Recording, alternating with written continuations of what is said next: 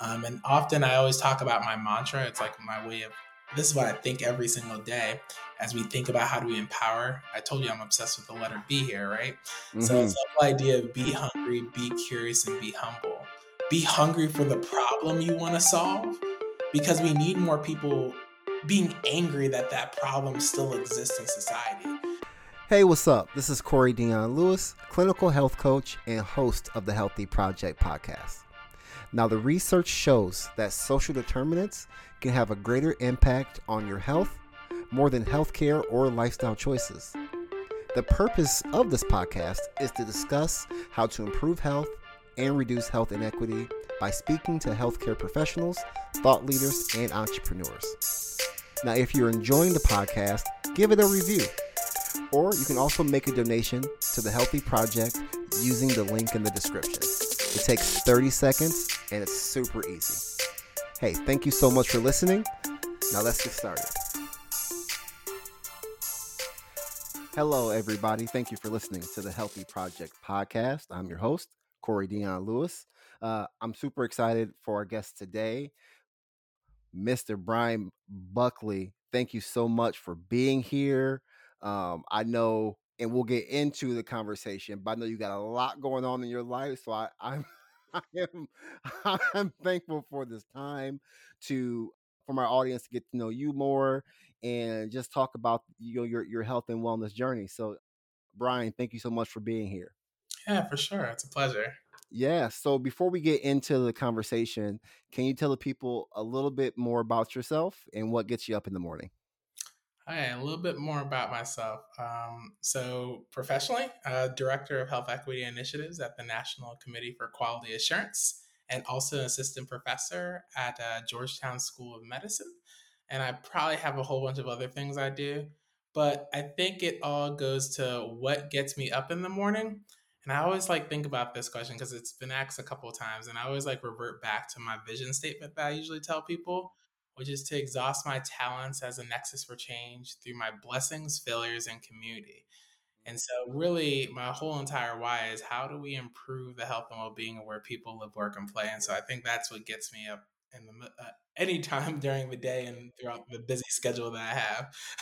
yeah, and that's such a that's such a great mission, and you do a lot with wanting to see how can you help other people see their their best life and their healthiest life was was there ever a moment in your life where you had to have that come to Jesus? Like you had to reevaluate your own health.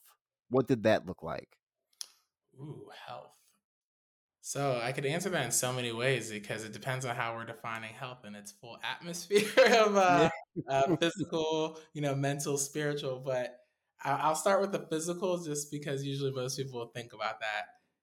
I would say my first time like coming to Jesus moment was probably when I was like I hit 30 um, when it came to my health. Um, that's like the time that you know I'd always been like borderline high blood pressure, and that was like one of the moments I was going through my doctorate program and I just mm-hmm. remember getting these like stress headaches. And I, it was a moment where I was like, you know what? I need to change. And at the time, my blood pressure like started getting higher.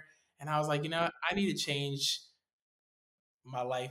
Like, so I was like, okay, I need to get better sleep. I need to start eating better. I need to start exercising more because what I was doing was not, you know, sustainable. So, right.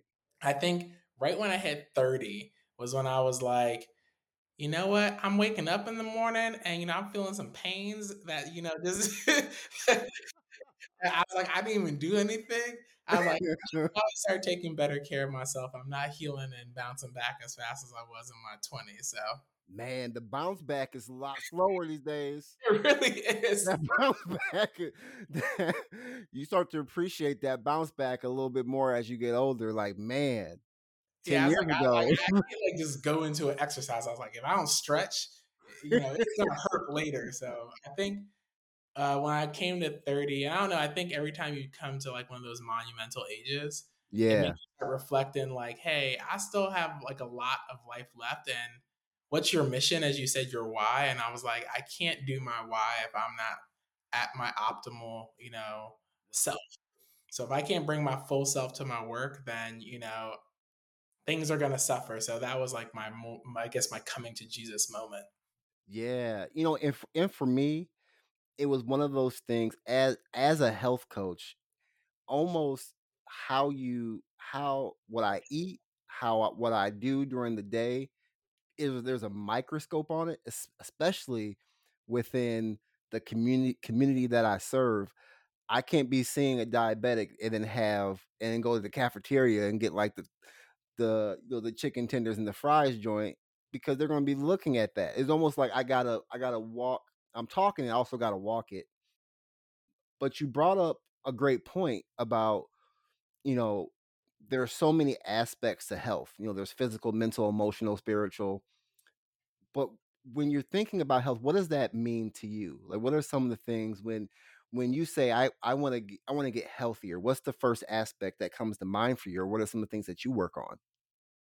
Yeah. So things I work on is, I mean, I would say when it comes to my health, I look at it in the full spectrum of it. So, am I physically good? Am I mentally right there? Am I good with spiritually with myself? Am I good there relationally with other people? Because I think there's that aspect of health as well. And so, I like to like think about like when do I feel the happiest and like you know most free.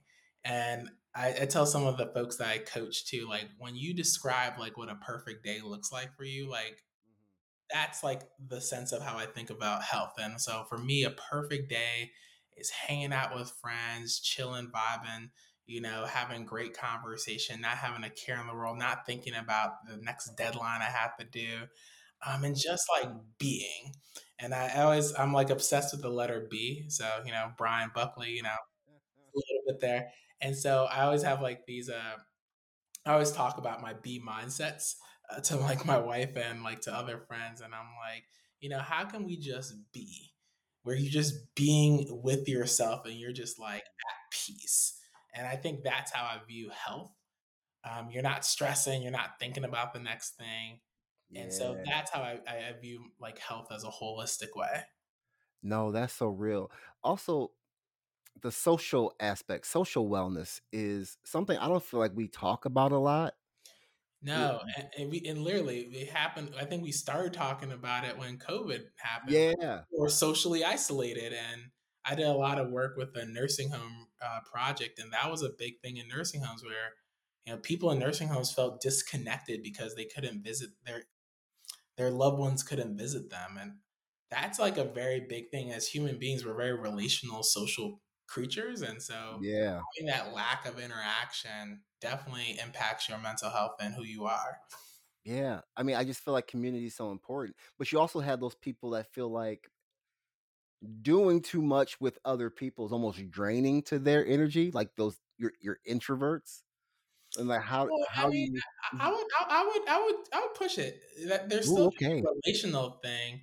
Like introverts, it's not like they don't like people or anything. It's just it's how much people's energy can they like take on at a given time. Yeah, how much like, people you know, can they people? Exactly. Like I have the capacity to maybe like talk to five people and fully be engaged with them. But to be fair, if it goes beyond five, even I as an extrovert get a little tired where I'm like, okay, yeah.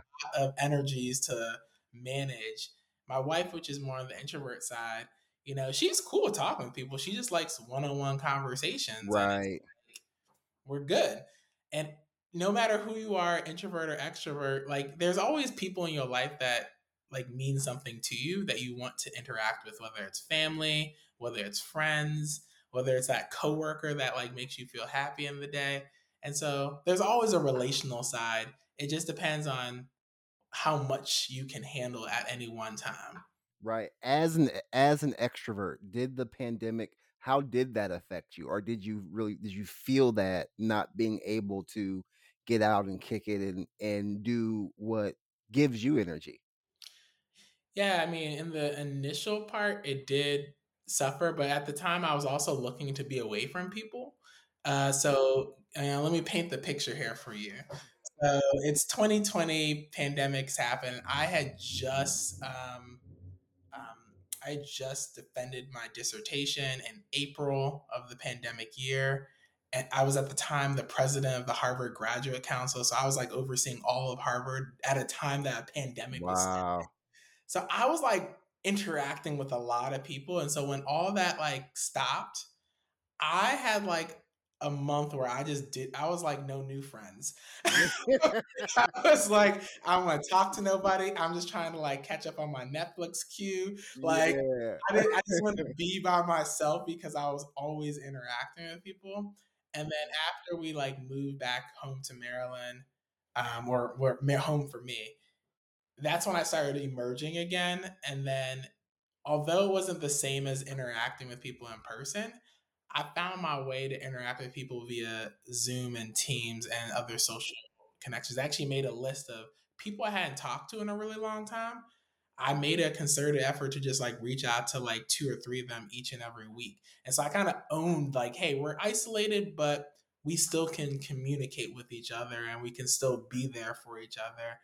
Um, I think some people definitely felt the effects of it. I like started to blossom because you could talk to people that often would not want to talk to you, but because they were lonely too, yeah, they were more open to like talking with you. And I think my energy helped them because I I get the right adage that my energy is contagious, and so I think there was also an excitement to like interact, and so I mean, I think I actually kind of thrived a little bit during the pandemic. I just had to shift my mindset and to what it meant to be relational in that moment. Yeah, I will say it, it really it put it in perspective for me. I I do really enjoy being with people to a certain extent. I love to, to network and, and and do all that stuff, but there if I'm being honest, there are times where I will just dip out without letting anybody know. Like I'm that guy. Like, okay, I've done my work. I'm let me let me slide out. You know, you know the most draining thing for me is conferences. I don't know that's the same thing for you, man. After I leave a conference, my wife she she can see me the day before I'm about to go into a conference, and then the day like I leave, I'm just like I I switch to being an introvert completely. Like okay, my energy is completely drained. yes, yeah, I need I need to I need to reboot. I need to reboot. But the pandemic really it just put it all in perspective because you know there were a lot there was a lot going on and it really made you think hey this i do enjoy community is is just what you were saying earlier maybe i need to enjoy it within my own boundaries and framework and not and not go out there and do too much and feel like i'm too drained and then just being extra about it just being myself within a, a good group getting energized, being with them, that four to five, six, whatever, and then keeping it moving. Yeah, that's true. And yeah, for me, so, I mean that, that like so fun, oh, not fun fact, but I'm also Caribbean American.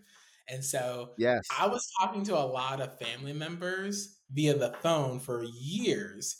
And so for me, it didn't hurt as much because I reminded people, the people I mainly talk to and like I'm really cool with, I didn't have to see them all the time. I talked to them on the phone, and I just continued to do that during the whole entire pandemic. If anything, I just added more people to those conversations. No, no, that's real. That's that's dope, man. You you told me a story when we uh when we first spoke the first the um couple weeks ago. I know you're on the American Heart Association board, uh, and yeah, where you're at, and you had a situation that really it's just really prompted your your volunteerism and your support of that uh, organization. Can you talk about that and how that's affected you now?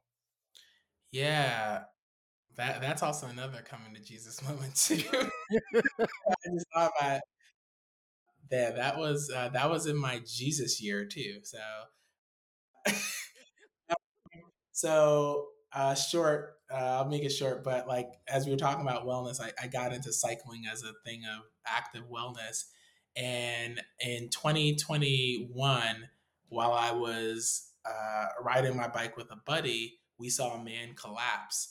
Um, and we had to call 911 and i had to perform cpr with a couple of other people in that were um, you know cycling by and we actually thought this man died. Like I it was doing CPR for like 20 minutes. I remember when wow. he fell down, there was like these gasps of air. Like you could see him like struggling to breathe, but he wasn't like responding. You know, you're shaking him and he's not like moving. He's just like trying. You can see he is focusing 100% on staying alive. And I remember the moment where his his uh, breath started getting slower, and then I remember the last breath he did where there was just this like exhale, and I saw his eyes glaze over, and I was like, okay, do CPR. And I hadn't. I, I'm. I was a lifeguard back in the day, so I knew some part of CPR, but I didn't know like you know, I wasn't like I had did a, a re a, a re up, you know, last year. Yeah. And so I'm like, man, it's been like ten years since I had to do this. and so I'm like, I'm. I asked anyone if they knew CPR, and there was this woman, and she's like, I kind of remember I did a class like two years. I was like, I'm gonna start, but I don't remember everything. Watch me and like kind of coach me to get me back, and I know it's gonna come back. And so once I started, she kind of gave me a little bit of thing, and then all of a sudden, muscle memory started coming back. Mm, ended up doing mm-hmm. CPR for 20 minutes. I was training two other people because it's very tiring doing CPR. Right. And the police got there. They brought out the AED, and we thought the man died because they kind of like like drove him away really quickly, and so we left just thinking he died. And then like a couple of days later, we we got a call from a detective that said, "Hey." Uh, you know, are you Bryan Buckley? And I was like, yeah. He was like, well, the man you did CPR, he he survived. Wow. I changed my my world. Um, his name is Christopher, and him and I like we text like probably on a weekly basis now. We're like family.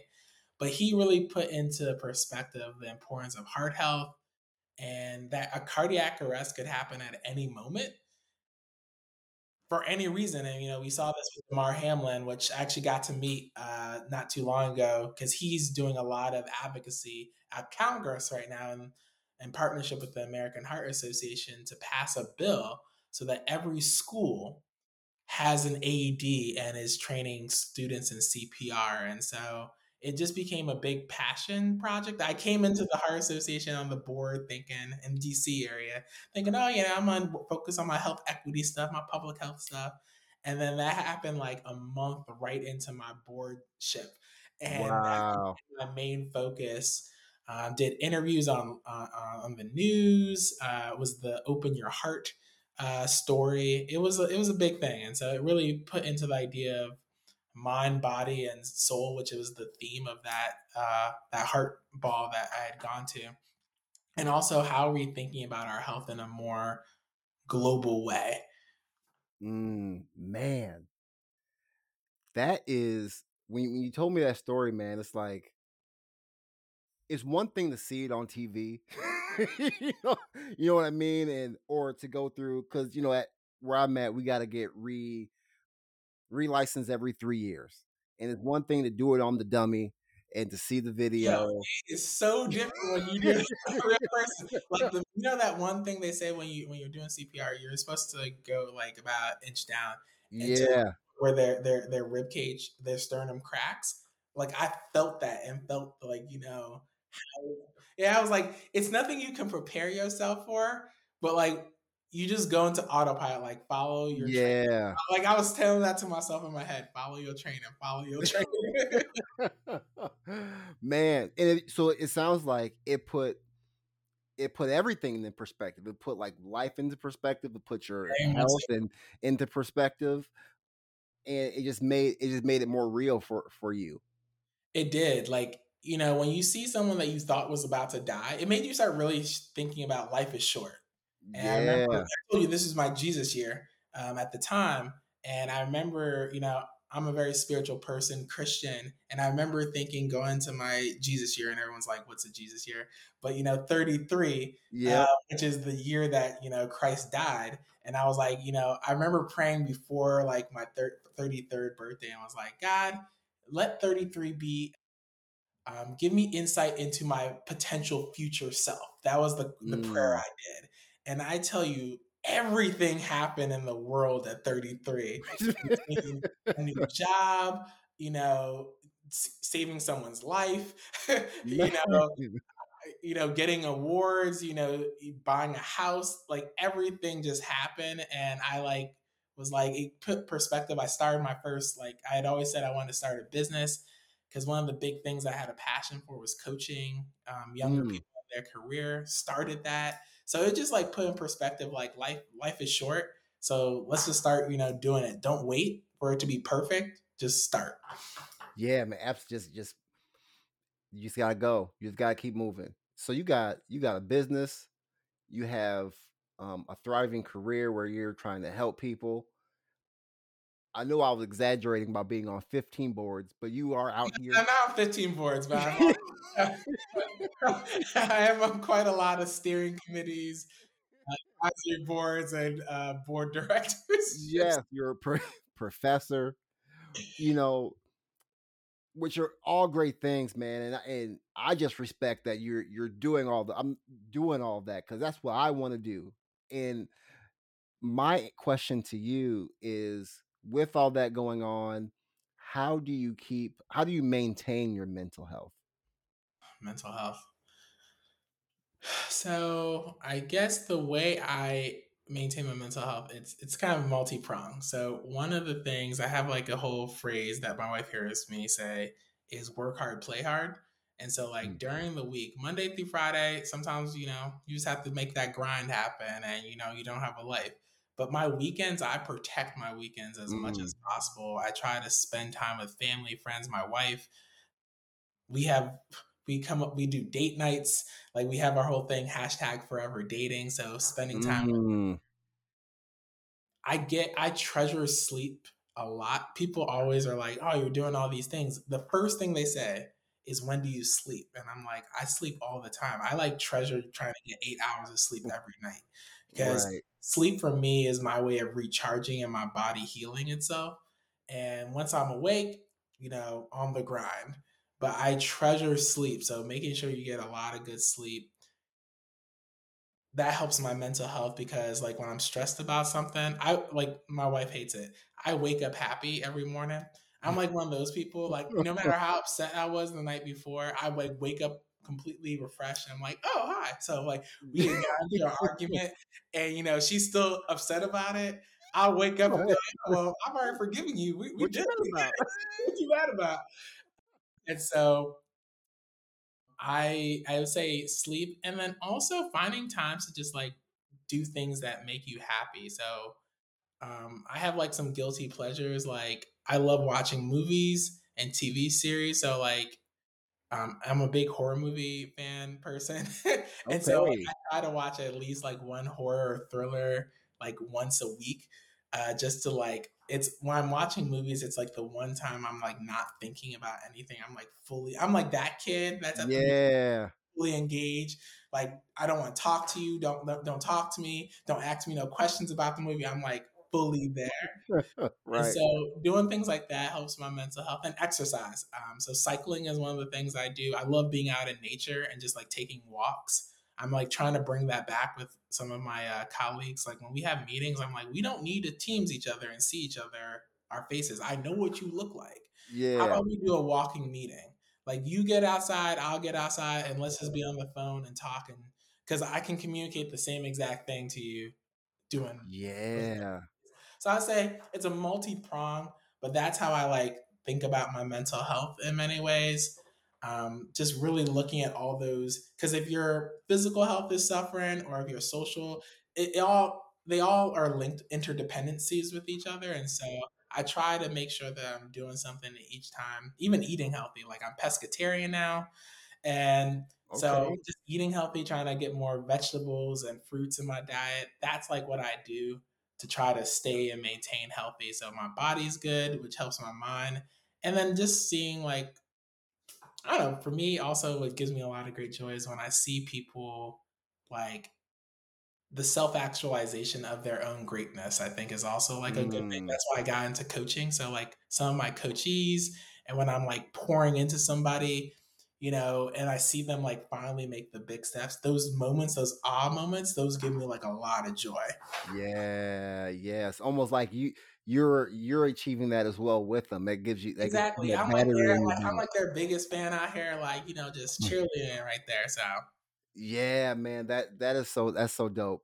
You know, uh, with with the work that you do within the public health space, and and the coaching how how do those are those totally separate do you see like the, are there similarities with with public health and your and your coaching and how do you separate the two or do you even have to I don't. I look at it as my being as a whole. So, like my, one of my favorite quotes that my grandfather would always say is, "He's like Bryan, we're on this world for two reasons. One, to make the world a better place with whatever God-given talents that we've been given, and two, to mentor and coach the next generation to build on that work." And so I look at it as kind of core to who I am. You had talked about that why before. Yeah. That's like part of my why.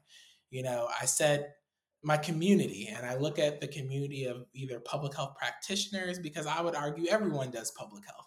Yeah. You're doing public health, everyone does public health. If your work impacts another person, you are doing public health, whether you realize it or not. That's and real. So my mission is really like how can I empower other people to be great and make impacts in the world and be that nexus of change that they want to be. And I often when I'm talking to students and like my coachees, I don't even say what you trying to what, what are you trying to achieve? What's career now? I'm like, what problem do you want to solve in the world? Like, I think that's more important because it allows you to bring your full self and lived experience into the work versus just thinking about putting yourself in a box of a career. Like, what problem are you solving? Because we need creative, we need creatives, we need people merging new new ways of thinking. And if you think of things as a career, like I'm gonna be a doctor, I'm gonna do this you you limit yourself. And so i think that's how i view my my my contribution to the world as being someone that can um, inspire um, and uplift others in many ways and connect them to other people that are doing amazing dope things. Yeah man that's that's so that's a bar and i really appreciate you saying that. For the longest time bryan i never cons- i never considered myself a public health professional. I was like i am i'm a health coach I within the this preventative care, you know, holistic view. I w- I didn't consider myself a part of the uh, a, a public health professional. I mean, obviously, with what I do has that has changed dramatically. But what I've also what I've noticed, especially within public health, is and, and I would love your your input on this, but the lack of creativity in so in some areas. Like ain't, ain't a whole lot of stepping out the box that I have seen when it comes to public health initiatives. And I would love to hear your thoughts on, you know, what if you agree with that, what you have seen, and what somebody who is a creative that wants to be in the field of public health or maybe already is, what should they do? What's that move look like? Yeah. And so you're right. I think it depends on how we're looking at public health too. As I said, everyone's part of the public health movement. But often when we think about public health, we often think about governmental public health. And governmental public health is just sometimes very slow and not necessarily, not meant to be by design, not meant to be too creative, because government is meant to somewhat be the stable, the stability of the country. And so when I think you think outside of that governmental public health side, I think there's a lot of opportunities to be creative um, and often I always talk about my mantra. It's like my way of this is what I think every single day as we think about how do we empower. I told you I'm obsessed with the letter B here, right?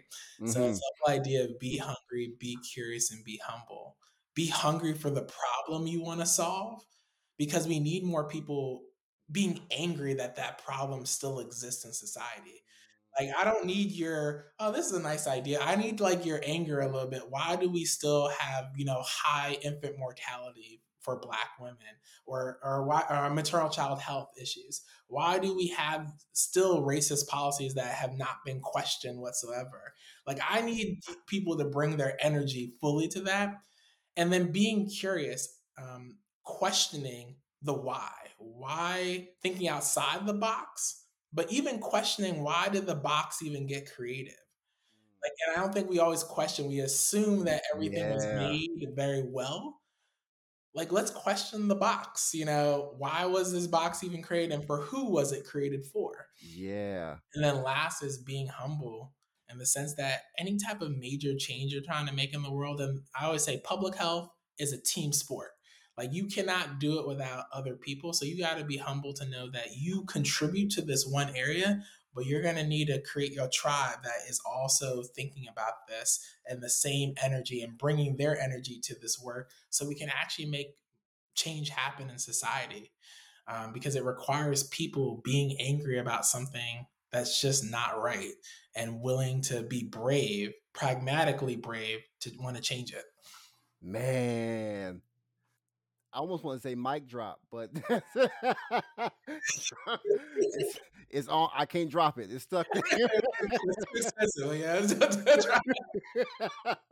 yeah, I'm not.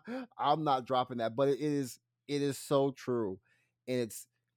It's almost like we've accepted the box because it's been there for so long that we're just used to it, and it's going to take somebody being angry. I love that being angry, so passionate about something. You're angry and you're asking those questions. That's really really good.